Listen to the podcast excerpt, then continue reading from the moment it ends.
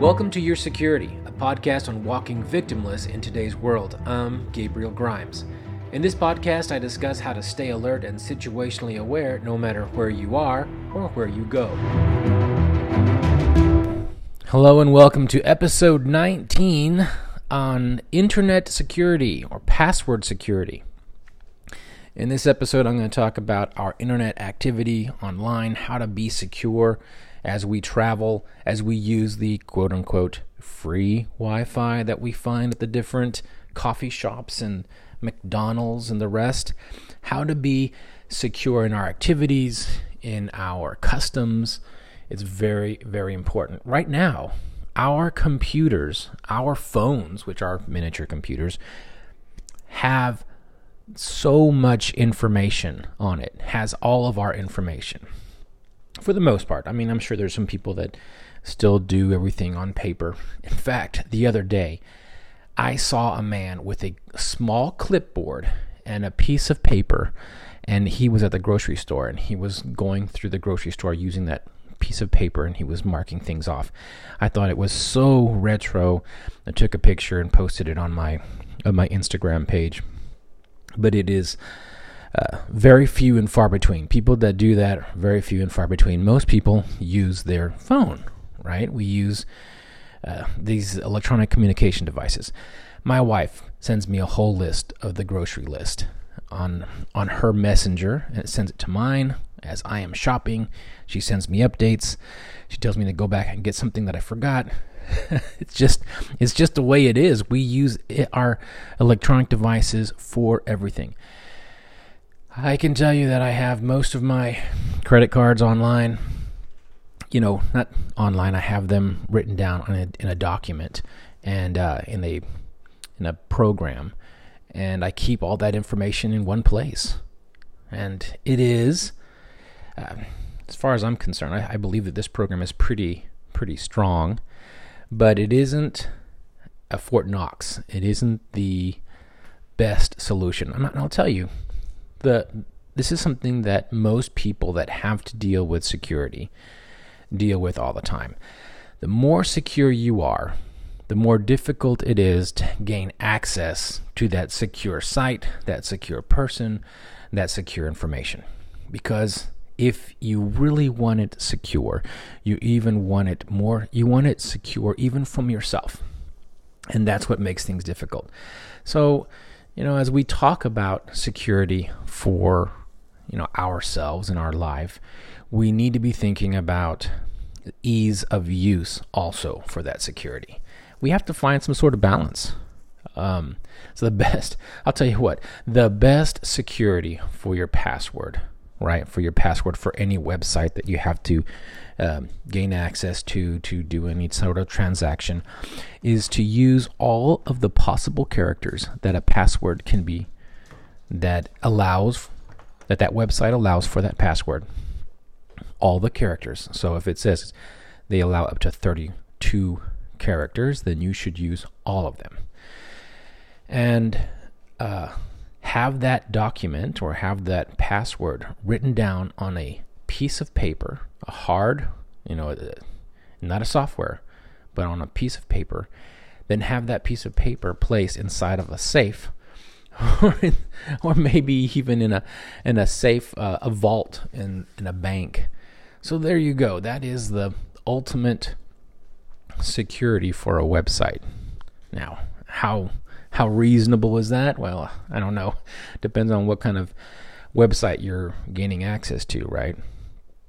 But this is what I'm talking about. It is so, so difficult. If you want high security, then it means it's going to be um, very difficult to access it. So we need to find a way. Um, people who are concerned with security need to find some sort of balance between secure and ease of use. Now, that is a topic to be discussed, you know, at every household, at every company. They need to make a decision on what is acceptable or an acceptable level of security for that area. So before we jump in to more talk on security, I encourage you to grab a cup of coffee like I have. I have grabbed my Uh, Colombian organic coffee. I've put at least six scoops in my coffee maker to make only six cups of coffee. Heaping, heaping scoops. And it makes the most amazing dark coffee ever. It will definitely put hair on your chest and make your beard come out dark again. Anyway, um, so if you hear me enjoying a cup or a sip, that's what I'm doing. I have it in my Starbucks mug. Security on the internet. Man, okay, so let me explain to you. Let's let's start off with going to the local coffee shop, right? Now I'm going to use Starbucks because that's what a lot of people go go to to use internet, and Starbucks. Also McDonald's. So my wife and I, my family and I went to to Europe last year, and when we were in Europe, we found out that there was a ton of McDonald's everywhere, and McDonald's has a great free Wi-Fi service as well.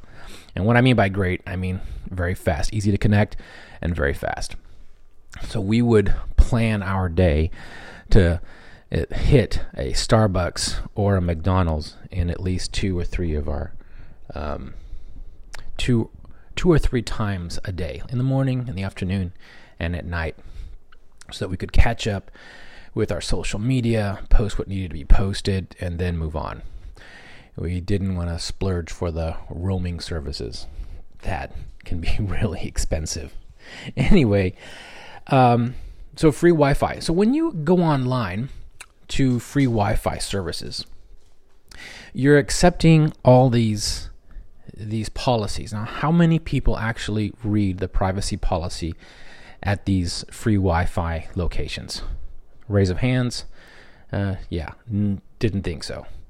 I would imagine that very, very few people actually raise their hand on that one. And you know why?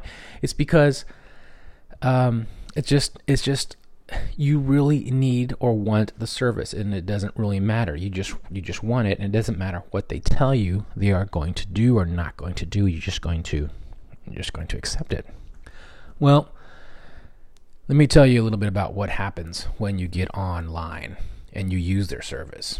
When you do that, it, it it is an open network. People can see, people with with uh, proper software can see what you're doing online. They can see what sites you're going to. They can see what you're posting. Um, if they have a key logger, what they call a key logger, they can even see what you're typing. So uh, it, it's it's not a secure site. Now, when should you, or when can you use a free way, a free Wi-Fi? No, I don't say can. Uh, when is it acceptable to use free Wi-Fi? Or what can? Let me say this again. I'm sorry about that. What is acceptable use on a free Wi-Fi network? All right. Anytime you get online and you're posting things that you feel can be one hundred percent open and public, then free Wi-Fi is your thing. You want to watch uh, Netflix? You want to watch a streaming service? Knock yourself out. If you want to post something on social media and you have your account on public, again, enjoy it.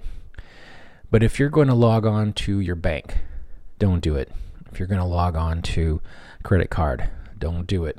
Don't use free Wi-Fi service for those those things. It's highly susceptible to hacking and to getting into your computer. So I that's that's about it. That's the only time you should be using your um, the free Wi-Fi service. If you're going to get online to email, same thing. I mean, unless the information that's coming in through your email is something that you feel is it can be seen by anybody, then don't get in. It has to stay secure. You cannot go further than that. Okay? So, what do you do? Now, there are programs that create virtual networks. And so if you are traveling internationally and you need to get on the Wi-Fi and you don't want to splurge on the roaming network services, then I would highly recommend certain um, programs that are out there called V P N apps. It allows you to create a virtual network for your phone and or for your computer so that you can use the free Wi-Fi, but it creates an encrypted uh, connection to the internet.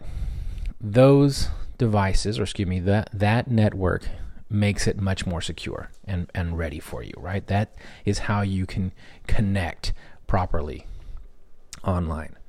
Now, that is the V P Ns, and now you're secure. But there's still the thing, there's still the password issue. Now, I am so surprised that after so long, people still use, after so long of the internet, people still use passwords that are so easily discoverable. In other words, people that use passwords that are actually the word password. I just did air quotes there. They use the word password. That is un- unconscionable. I don't understand how that is. And then they use the pa- the password, password one, two, three. That's when the uh, the requirement is to have a number as well. So these these type passwords, these easy passwords, are terrible. You cannot use these passwords, friends. Please um, use something completely different. Use a true password. And when I say a true password, don't use a password that it's all your kids' names or your dog's name. Use something that is unique to you and uh, unique to you in that you haven't seen it anywhere else, and it's something that you created on the fly. So when you're creating passwords, one of the issues that I've seen is that people forget. People want to create a password that's memorable because you have to access your information, right? And I and I totally understand that. So what I would recommend is that you use words that are familiar to you, that uh, you can use numbers and symbols uh, within the word to represent different letters. For instance, the letter one can be an I or an L. The ampersand, the at sign, can be an A, right? The zero can take the place of the letter O. The um, the number five can take the place of an S. Use those type of of numbers and symbols to take the place of different letters and numbers within your password. And then use a password or passwords so that you make it long, because the longer the password, the better the security. Now, there are websites, really cool websites, that you can get online and find that can grade your password. So go online, go to Google and say, how type, how strong is my password? And you can write a document there. You can write, uh, uh, excuse me, a password in the space provided, and you can see how strong your password is. Now, I'm not I'm not encouraging you to actually put your your true password there. Use one that you're not using, because again, we don't know if that website is just a place that's collecting information on you. So, I would encourage you to go on there, use a password or a or use a password in that space that equals the number of characters that you have in your real password, okay? And then, and include the numbers and the symbols and the letters and the uppercase and the lowercase, just like you would for the real password. Mimic, in other words, mimic your password and put it online. And see how strong it is. You'll notice that the more characters that you add to your password, the more difficult it is for someone to crack it or to hack it. Now, so that's that's the rule of thumb. The more characters possible, the better. Symbols, letters, numbers, All that is im- is important to be added to your password. Now, how do you keep your passwords all together? How do you keep that in your mind? All right, there's two things that I have, highly recommend. The most secure way of keeping all your passwords is to have them written down. I know, I know. Who wants to write them down into a notebook and carry the notebook around? I mean, what if you have to log into, you know, the MasterCard account or the bank card, the bank card, and you have two or three bank accounts? What if you have to the bank account, then you have the business accounts, then you have, uh, you know, the hotel account, and you have the rental car account, all these different accounts? Can you literally have this book? Now, every password, by the way, every password has to be different. You can't use the same password on all the different sites, because when then when the bad guy, the bad agent recognizes or hacks your, your password, then he can use it for everything, right? He opens your whole life. So now you have to have a password for everything. I was looking at the number of passwords I have for all my accounts and online accounts. It is over fifty different passwords. That was just ridiculous. I didn't even know how many I had I had created until I saw that. Now, the like I said, the best way, the most secure way, is to have everything written down on a piece of paper in a notebook. Now, then you have to have that notebook. Then you have to safeguard that notebook. So it can be difficult when we're talking about physically writing down those passwords and then carrying them around with you all the time. So what I use also is a software called one Password. Now, there are other software um, applications out there, and it is a application, it's a software that allows you to keep all your secure all your passwords in one place. And so you have a master password that opens up this application, and then within that application, it's the list. It's the database of all your other other um, passwords. What I like about this is that you, if you had a keylogger on your on your computer or on your phone, so a keylogger is a software that is placed on your computer normally without your knowledge, and it does what it does is it logs what keys you're typing Um, as you type them. So normally it would be something that a bad agent and would add to your computer so that when you went to a bank site or a credit card site, it would recognize what letters you typed, and then sometime it sometime in the, the near future it would send a package of that information to whoever wrote that software. So a person would be able to follow your internet activity, go to that bank, put in the same information, and extract uh, money or more information from you. So that's called a keylogger.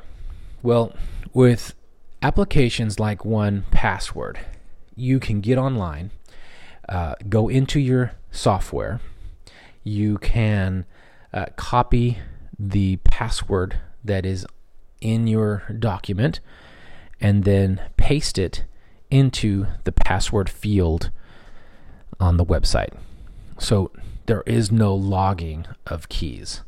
And because the software recognizes the I P address and your specific M A C address of the computer itself, then unless someone actually has physical access to your computer, they can't get access to the application either. So, highly recommend you looking into one of those type applications so that your thirty, thirty character password doesn't get uh, stolen or or um, identified. So I hope all this makes sense. I know it's it's difficult. It is it does take some time to to be conscious regarding security when you're online. We must take that extra step. I know it's it's a pain sometimes, but uh, it's something that we really need to be thinking about. I hope to come back to this topic in the future because I think it's very important, and um, maybe uh, break it down, be more simple. Maybe break it down just to passwords itself and how to create the best kind. Maybe in the next episode we'll talk about different applications that can uh, help you. And maybe uh, another one that uh, talks about different V P Ns or uh, that are available to you online. Do the comparison, the pros and cons. You tell me.